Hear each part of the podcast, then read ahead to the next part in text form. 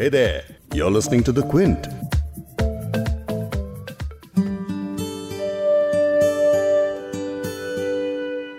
ये दाग दाग उजाला ये शब गजीदा सहर ये दाग दाग उजाला ये शब गजीदा सहर वो इंतज़ार था जिसका ये वो सहर तो नहीं फैज अहमद फैज की नज्म सुबह आज़ादी में फैज कह रहे हैं कि ये सुबह, जिसमें अब भी शब यानी रात की झलक है, ये वो सुबह तो नहीं, ये वो सहर तो नहीं, जिसका इंतज़ार था। सहर का मतलब होता है सुबह। Dawn, morning. अब ये सुनिए। जिगर मुरादाबादी ने लिखा है, इश्क का सहर कामयाब हुआ, मैं तेरा, तू मेरा जवाब हुआ।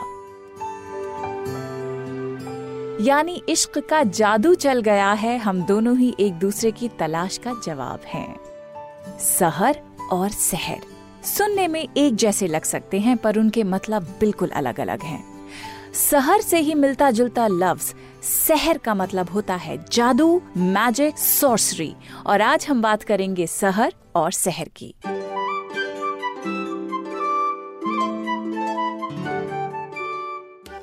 द क्विंट और क्विंट हिंदी पर आप सुन रहे हैं उर्दू नामा मैं हूँ आपकी होस्ट फबीहा सैयद। सहर और सहर दोनों ही अल्फाज ऑलमोस्ट एक जैसे साउंड करते हैं और अगर आपको इन दोनों के बीच का फ़र्क नहीं पता तो आप धोखा खा सकते हैं। उर्दू के ये दो अल्फाज सहर और सहर एक दूसरे से कैसे अलग हैं? प्रोनाउंसिएशन में मतलब में, इस्तेमाल में, यही सब समझेंगे आज उर्दू नामा के इस एपिसोड में। और समझाने के लिए मुझे इस पॉडकास्ट में आगे ज्वाइन करेंगे जर्नलिस्ट राइटर पोएट नुमान शौक। लेकिन पहले, फैज अहमद फैज की सुबह आज़ादी जो मैं पॉडकास्ट की शुरुआत में पढ़ रही थी, उसकी बात तो पूरी कर लूँ।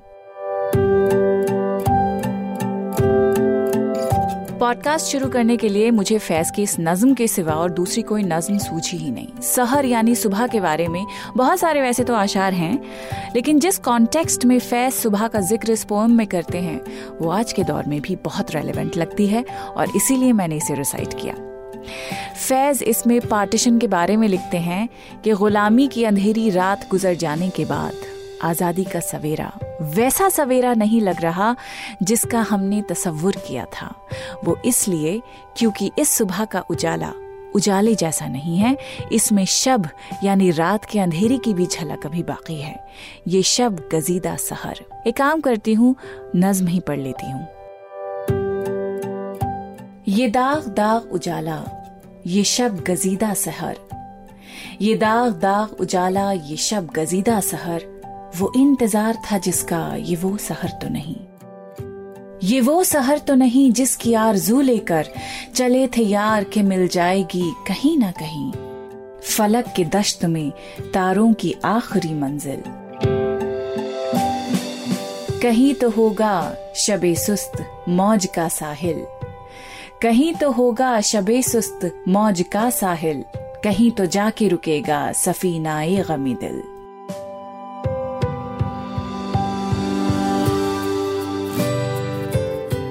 फैज की ये जो नज्म है, इसे पाकिस्तान ही में काफ़ी क्रिटिसिज्म मिला। एतराज़ करने वालों का तर्क ये था कि फैज जैसे प्रोग्रेसिव राइटर को आज़ादी के लिए खुश होना चाहिए, कुछ अच्छा लिखना चाहिए। ये वक्त बीते हादसा पर रंज करने का नहीं है। कुछ लोगों ने तो ये तक भी कह दिया कि शायद फैज अहमद फैज को पाकिस्तान के वजूद में आने से खुशी नहीं हुई है। खैर, इस नज्म के हवाले से फैज साहब के ग्रैंडसन डॉक्टर अली मदी हाशमी ने अपनी किताब में तफसील से लिखा है। किताब का नाम है love and revolution Faiz Ahmad Faiz the authorise biography तो ये है सहर, यानी सुबह के बारे में एक तरह का तस्वुर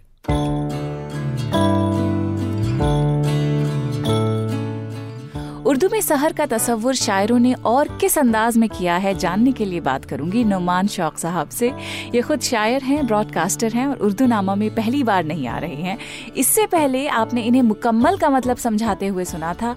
वो पॉडकास्ट भी आप क्विंट और क्विंट हिंदी की वेबसाइट पर जाकर सुन सकते हैं या फिर Apple Google podcast Jio Saavn और स्पॉटिफाई जैसी एप्स पर भी सुन सकते हैं। सो वेलकम टू उर्दू नामा नुमान साहब हम सहर लफ्ज को टटोलते टटोलते पहले फैज के पास गए, उनके यहाँ सुबह आज़ादी मिली। सुबह के बारे में शायरों ने और किस किस तरह से लिखा है, हमको वो बताइए। शुक्रिया फबेहा। ये नज्म जिसका आपने ज़िक्र किया, ये फैज अहमद फैज की बहुत मशहूर नज्म है, जिसे उन्होंने 1947 जंग आज़ादी के पस मंज़र में लिखा था। ये दाग दाग उजाला, ये शब कजीदा सहर, के इंतज़ार था जिसका ये वो सहर तो नहीं। उसके बाद आगे कहते हैं, फैज के चले चलो कि वो मंजिल अभी नहीं आई। अब शायरों ने सुबह का बहुत अलग अलग ढंग से ज़िक्र किया है अलग अलग शायरों ने। चाहे वो गज़ल की शायरी हो या नज्म की शायरी। अब आप देखिए कि इसी सहर का ज़िक्र करते हुए इब्न इंशा कहते हैं कि रात आकर गुजर भी जाती है, एक हमारी सहर नहीं होती। मोहम्मद अलवी फरमाते हैं कि रात कौन आया था? रात कौन आया था? कर गया सहर रोशन। अमीर फजलबाश कहते हैं, यार, क्या ज़िंदगी है सूरज की? यार, क्या ज़िंदगी है सूरज की? सुबह से शाम तक जला करना। ये अमीर फजलबाश वही हैं जिन्होंने प्रेम रोग का गाना लिखा था। एक और शायर ये कहता है कि सुबह होने पे ये यकीन आया। सुबह होने पे ये यकीन आया, जिसको आना था, वो नहीं आया। इस तरह से बहुत सारे शायरों ने लिखा है। शहर के बारे में आप, आजकल वेबसाइट की आसानियाँ मैसर हो गई हैं तो आप अलग अलग वेबसाइट्स पर ये नज़में पढ़ सकते हैं, ये शायरी पढ़ सकते हैं, जिसमें शहर का ज़िक्र बार बार अलग अलग रंगों में हुआ है। नुमान साहब सहर यानी सुबह, और दूसरा वाला शहर है, उसके मानी है जादू। सॉर्सरी दोनों वर्ड्स का मतलब अलग है प्रोनाउंसिएशन अलग है। इसीलिए शेर में पढ़ते वक्त समझ आ जाता है कि कौन से वाले शहर की बात हो रही है। लेकिन हम इन दोनों ही अल्फाज के बीच का फ़र्क समझाइए, क्योंकि स्पेलिंग्स और प्रोनाउंसिएशन को लेकर बड़ी गलतियाँ होती हैं। जबान के अल्फाज जो होते हैं, उनका तलफ़ कई बार अलग अलग होता है। हालाँकि वो लिखे एक ही तरह से जाते हैं। यही मामला सहर और शहर का है। शहर का मतलब है सुबह मॉर्निंग और शहर का मतलब होता है जादू।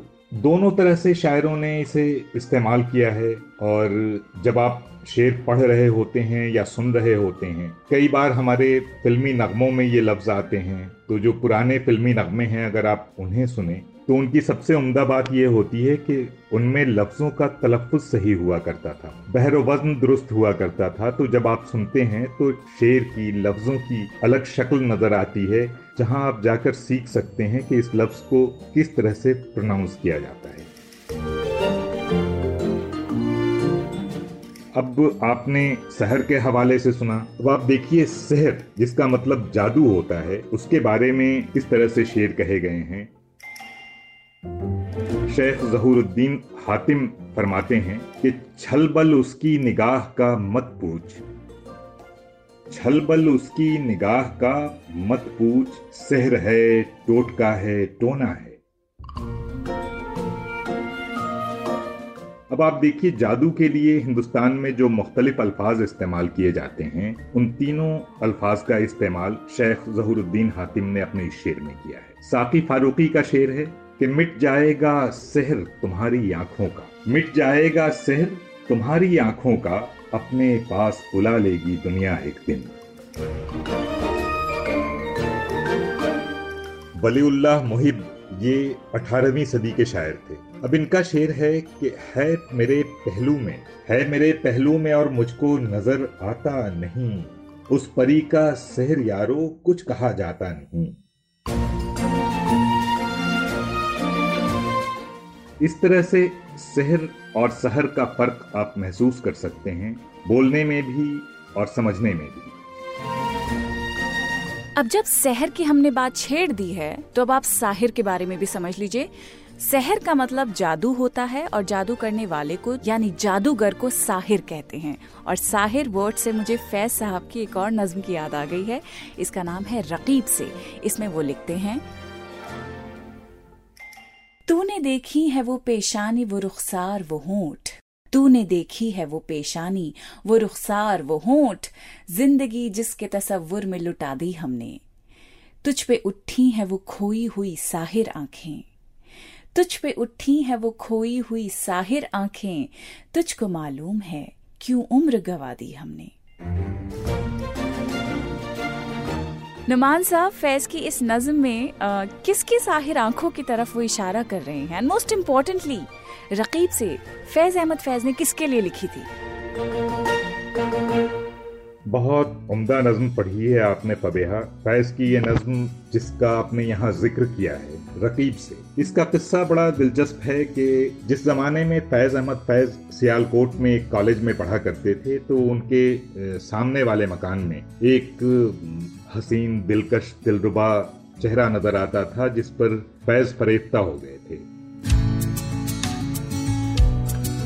ये ज़ाहिर है बिल्कुल जवानी का जो इब्तदाई दौर होता है, उसका इश्क था। फैज के लिए या किसी भी शायर के लिए एक तहरीक की ज़रूरत होती है, एक इंस्पिरेशन की ज़रूरत होती है, जिसको जहन में रखकर वो शेर कहता है, नज़में लिखता है, सोचता रहता है, डूबा रहता है उसके ख्याल में। तो ये शक्ल वही थी, ये लड़की वही है, जिसका ज़िक्र उन्होंने नज्म रकीब से में किया है। अब रकीब से नज्म के लिए जो इंस्पिरेशन है, उसका किस्सा भी उनके एक दोस्त आगा नासिर, वो लिखते हैं कि जब वो सियालकोट में पढ़ा करते थे कॉलेज के ज़माने में तो जिन खातून का उन्होंने ज़िक्र किया है, वो अचानक एक रोज़ कॉलेज से आए तो उन्हें मालूम हुआ कि वो शहर छोड़कर जा चुकी है। काफ़ी दिनों के बाद जब फैज़ बहुत मशहूर हो गए, सारी दुनिया उन्हें जानने लगी और एक बार उनकी आमद हुई सियालकोट में दोबारा तो उसने इतफाक़ कहिए कि उनकी मुलाकात उसी दोशीज़ा से हो गई।